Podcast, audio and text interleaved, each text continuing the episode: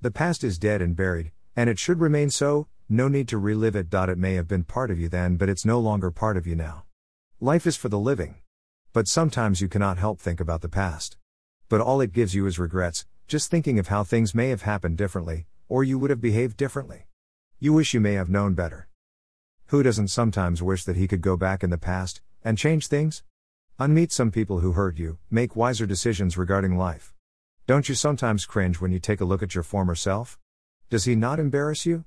But then how can you feel change and growth if you aren't ashamed of your former self? The past is there to teach you where you went wrong and what mistakes not to repeat.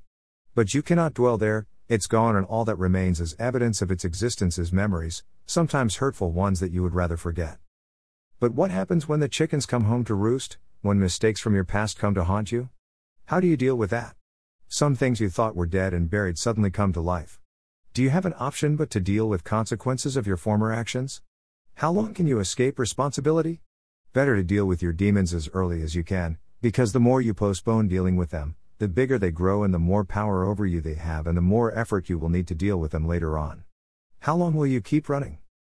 The future is always beckoning, but the thing is, no one person knows what it holds. You can try and predict the future, but that's all you will be doing, trying, you can never be sure about it. Science tries, but all it does is work with probabilities and patterns. So, generally speaking, no one knows for sure what the future holds. So, trying to live in the future is just subjecting yourself to unnecessary worries and anxiety, because you cannot control it. The best you can do is hope and pray it turns out according to your wishes, but then not all prayers and wishes are answered right. So, it's best to just live in the present, taking and savoring each moment as it comes. Doing what is required of you and not worrying about its outcome. Let the universe take care of it.